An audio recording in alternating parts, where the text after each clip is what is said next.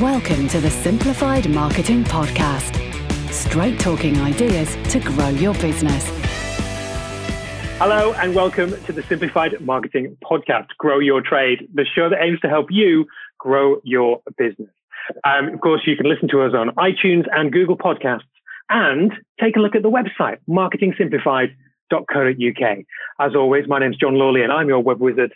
And I'm Georgia and I'm your brand guardian. Now, it's a little bit of a change to the format today, and George is looking a little bit nervous, um, a little bit sweaty, but obviously this is just audio, so you can't see it. Thank God. you just have to imagine that, that, that, that picture. This podcast is all about branding.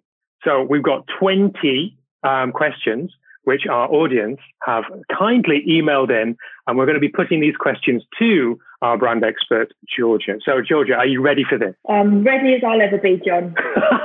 okay, then. Right, the first question was um, ideal customers. What are they? It's the people and jobs that you want to work for and service in your business. And why? Why? Why do you need ideal ideal customers or ideal clients? Because if you don't have an ideal client, you're kind of just winging it and you're going to be doing work for people that you maybe don't enjoy working with, the kind of people that maybe don't understand the value in what you do. And the day to day of your business life is not going to be exciting, it's not going to be profitable, it's not going to be enjoyable. And having an ideal client helps you do all of that, really. And you have a process, I suppose, to be able to help different people because you're just attracting anyone. Yes, absolutely. You put a process in place because by working out your ideal client, you work out um, their age, their gender, where they live, what their job title is, how they like to be communicated to, what social media platforms they're on, where they hang out in their spare time. And all those pieces of information help you understand where you need to be marketing and how you need to be doing that to attract those people. Brilliant. Okay. Oh, good answer. So, right. Okay. Thank you. Thank you. it's not going to be that bad. Um, it's going to get, get harder from here now. Ex- exponentially harder from here on in. Okay, so why why should a brand be aiming to solve a problem or solve pain points? What's the point in doing that? So the point in doing that is let's take an example of a plumber. Okay, and I need um, there's a leak in my home, and I need um, some plumbing help. Now I could call up any plumber, right? Um, and there's there's a million different plumbers in the world that we could go on to Yell.com or we could find them on Google, but all different plumbers actually cater for different types of work. I might be calling a plumber that actually um, only specialises in commercial work, and I waste time on the phone trying to get them around my house. And actually, they don't even service and, and cater for the problems that I have. So if you as a business are really clear in your offering and the problems you can solve for clients, it actually makes it easier for us. It's all about us, knowing um, that you can help us with our problems and um, we can identify that in all your marketing, your website, your brands, your vehicles, your print, um, quickly and efficiently so that you get those phone calls. So basically, don't bother with I'm a plumber for all your toilet needs or for all your plumbing needs. exactly, exactly. I, I, knew a plumber once, and uh, well, actually, he specialised in gas, which uh, obviously, as we know, not all plumbing companies specialise in gas. You need to be obviously gas safe registered. But his whole um, brand and slogan was "I love boilers." He even had caps made for him and his staff with "I love boilers" on the top. And it's fantastic because whenever we thought of boilers, we thought of him like whether it was for our homes or rentals, he was the first person that we thought of because of how he'd positioned his brand as the kind of work that in his plumbing and gas business that, that he could help help us with. That is brilliant. And actually leads me on to the third question that came in. So does your brand need to have a personality? I think it's super important because we buy from people and brands are like a small reflection of us as people when we're not there to advertise ourselves and talk about ourselves. And if you have a strong personality, um, if you have a strong company ethic as well, and, and like a mission in, in terms of how you want to service people, that comes across in your brand, and we can enjoy your brand whether from a, a humorous point of view, which is what I kind of do in my business, or whether from a very trustworthy standpoint, which is what I'm always trying to en- encourage our trades to do as well. We buy into that because we can um, resonate with it and we know that this is the kind of groups of people we want to work with. So brands and personalities can certainly go hand in hand, definitely. And look all the funnies as well, especially if you're a creative agency, finding the personality of the business owner and the team and like bringing that through the brand, it can be a right hoot. yeah. Who'd, who'd have ever thought that someone would use a meerkat to advertise their business? I suppose ultra personality. There we go. That's in that case, classic example. The next next question is: I, I keep getting told about my competition. Do I need to bother about what my competition is doing? Here is the reason why you do not need to worry what your competition is doing. There are two builders. They both live in North London. They both are building companies. But actually, they both have completely different ideal clients. One caters for the lower end. They have loft conversions as a main part of their business, and they're actually quite templated um, lofts that they offer. Another building company also offers lofts, but they only do bespoke to really high end clients in North London. Two um, companies, they both offer similar slash same service, but their ideal client is completely different. So if you're watching what the other person is doing and you start doing what they do, you're not attracting the people that you want and that your business has been um, systemized and geared up to, to service. So pay, don't pay attention to your competition. Focus on you, focus on your ideal client, and fo- focus on delivering the best service as possible to solve your client's problems. Amazing. That's a brilliant answer. Oh, thank you. You'd almost think I'd rehearsed it. I, almost. Almost. That was off the, yeah. Listeners, nothing has been rehearsed. This is all off the cuff. This is as you'd find Georgia on the street. I, I think I'm doing quite Absolutely. well. I think you're doing brilliant. Next question. Um, does your brand need to make your, sorry, I'll rephrase this. Does your brand need to make your clients feel anything? Think that's the whole point of brands. That's what we buy into. If I look at how much money over the years I have spent on Apple Macs, like I could use a PC. I could use a PC for my design and branding business.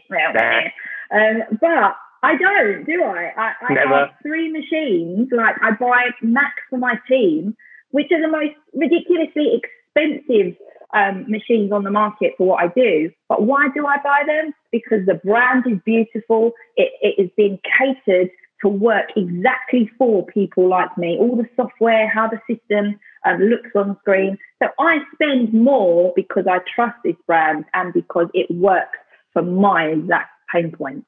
Um, so yes, it is super important that um, brands. Oh, I've still forgotten what the question was. I've just been waffling, so I got so excited about my Macs. What was the question again? the question was more about does you does your brand need to make people feel or your clients feel things, which I think you've I think you answered very well. Yeah, it does. I feel passionately about my Apple Macs, and, and I, because they work exactly how I want them to for my business. So I spend more on them because they make me feel confident in my yeah. business. I can deliver what I need to for myself and for my clients. So um, yeah, absolutely. So I suppose as well, you've touched on this before, but the next couple of questions were basically, does your brand need to stand you out or make you different? And um, does your brand need to inspire trust? I suppose you've answered those already as yes, pretty much. But I don't know if you want to definitely expand. I think for most industries, I talk a lot about the trades industry because I work a lot for them, and that industry, there's a massive pain point for trades with the no like trust factor. You know, the cowboy trade stereotype. We have all that to eliminate. But then even if you look at the legal industries and the financial industries. And you know where they're really high risk. We're giving people our money to look after. We're giving people our lives to manage through uh, legal cases etc there's I, I guess find me an industry that doesn't require a huge amount of trust whether it's mental whether it's financial. Um, so your brand needs to be positioned in a way to start eliminating that no like trust factor issue from the off. And brand is a big way to do that because you can't be everywhere. You can't be one on one speaking to every single person if you want to grow your business. Your business brand is going to be representing you on your behalf, whether that's on a, some hoarding, whether that is on a website. Um, so you need to be taking lots of little steps to work towards building trust before they even get on the phone or, or strike up an email with you. So he, and it helps the conversion, doesn't yeah, it? Oh, completely. No, I do definitely agree with that. Um, the, the next question is obviously from someone who's been a bit bored of, of listening to people like you and me for quite some time. But Andrew. yeah, it could have been. It could have been. It's probably his insider question. Um, my brand need to, or do I need to bother with the backstory do I need to have a story? Do you know what? There's a lot of talk around this over the last few years, and especially with social media. Uh, if your business is going to be on there and you're going to be using it as part of your strategy, and you should always be thinking about using it as part of your strategy if your ideal clients are on there, not just because you fancy a bit of TikTok uh, on the occasional evening because you're bored. Um, but if we look at social media, it's changed marketing as a whole massively over the last decade. And we want to see what goes on behind the scenes. We want to see the people. And whereas, like with our website, tends to be a bit more polished, yes, we have our blog section, which can be a bit more sketchbook. I like to see social media as our business sketchbook. And that's where people get to see us behind the scenes. And that's where they can hear the stories about, you know what, I started in the industry this amount of years ago, and my goodness, I've made this mistake and this mistake, and this is how I've got to here. Or here's our new apprentice, he's just come out of college you know, Dan, tell us what made you decide to want to become a plumber, you know, and we're hearing people and their stories, and it adds to your brand. And again, you always have to be conscious of how you're executing these. Um, you still need to be, become a cross professional, and if your business mission statements are about trust and loyalty and quality, all that still needs to come across with what you're doing. But we're all human beings, and we love a story. I mean, don't get me wrong, we don't want war and peace, but lots of bite sized little snippets where we get to learn about the business and the people behind it, it sparks our interest and it plants that seed to be memorable for the future when we are ready to buy for that website, for um, our rewire at home, for our gardening. And that's what makes us memorable because we can relate to stories that other people tell us. Brilliant. Okay, so the next question is, and I love this one from, uh, you, I think you're going to quite enjoy this next one. Um, okay. Should I, I, get this a lot from from certain okay. industries, and I wonder if you do as well. But um, I, am the, the question is basically, I can't think of what a brand should be. So should I just take something that's my favorite? I don't know, my favorite car brand or my favorite football team, and just basically use theirs, but for me. I mean, like change the colours and then change the name. Yeah, so instead of Ferrari, we just we nick we nick the emblem and we change it to John's Web Designs. Yeah, Pretty much. Okay, that yeah. looks really cool, man. I want it on my van. well, again, this comes all the way back round, and I, I almost get tired of saying it, but I love saying it. It all comes back down to that ideal client again. yes, it's important that our business brand has has a bit of reflection of us, our personality, how we like to run our show, like uh, how that there's a team that we have behind us. But if that is completely not in alignment with the people we want to service and target, then it's completely wrong.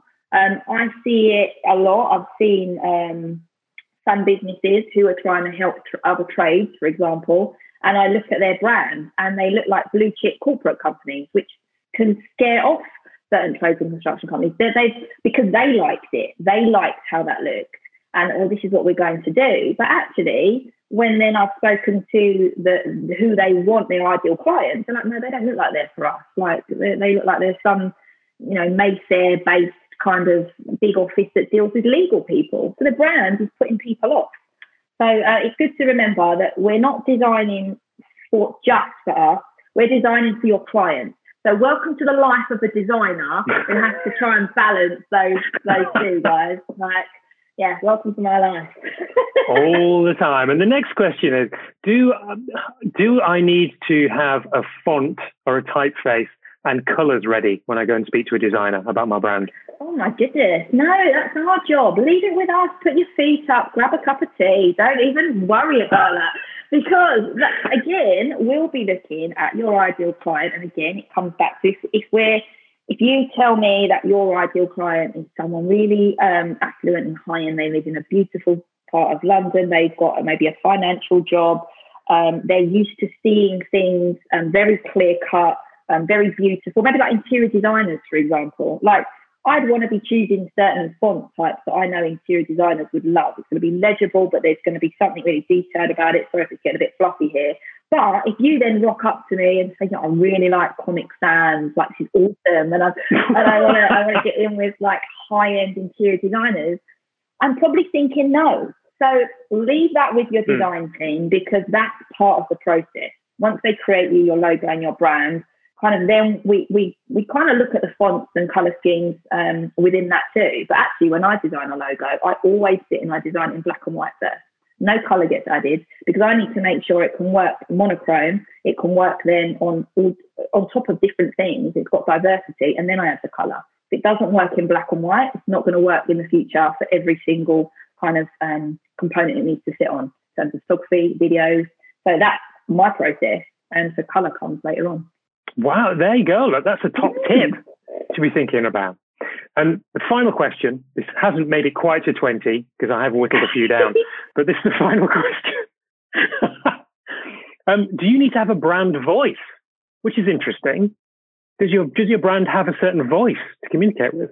Well, this is where I think maybe people get confused, and it's part of my job and, many conversations I have is people think brand is just your logo and, and the design, the, the colours and the fonts and stuff that gets slapped on the side of a van or at the top of the website or on a business card.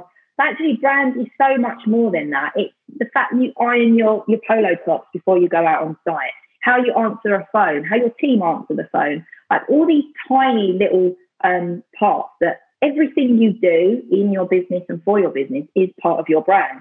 So having a voice actually um, is another part of your brand that's really important. In my business, I like to have fun day to day. I like to not make the process of branding for my trades like migraine instilling and oh my god, what the holy hell. So my brand voice when I go on live, even when I'm rewriting my website now, quite jovial. Like it's a little bit tongue in cheek because I know that I want to have fun in my business and I want my clients to have fun with this process too.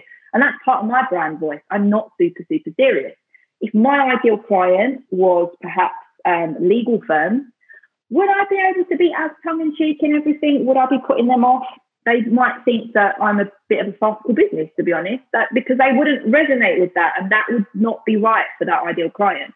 So creating a voice around what you stand for and still making sure it's professional and not too risque because you've got to think about not be offending people. But yeah, absolutely. It all adds to your brand. And the more levels you have in your brand, your voice, your messaging, your design, it all comes together. And those are the businesses that just like go completely like that because everything they're doing is singing Brilliant. from the same hymn sheet.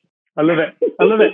Brilliant. Thank you very much, Georgia. You survived. Woo! If you feel that you have any more questions for Georgia, or indeed for me or Andrew, then you can email them in at hello at marketingsimplified.co.uk. And don't forget to subscribe to the show on iTunes. Thanks very much for listening. Um, we'll see you next time. That's all for this time. But don't worry, we'll be back with more soon. Stay tuned for new episodes at marketingsimplified.co.uk.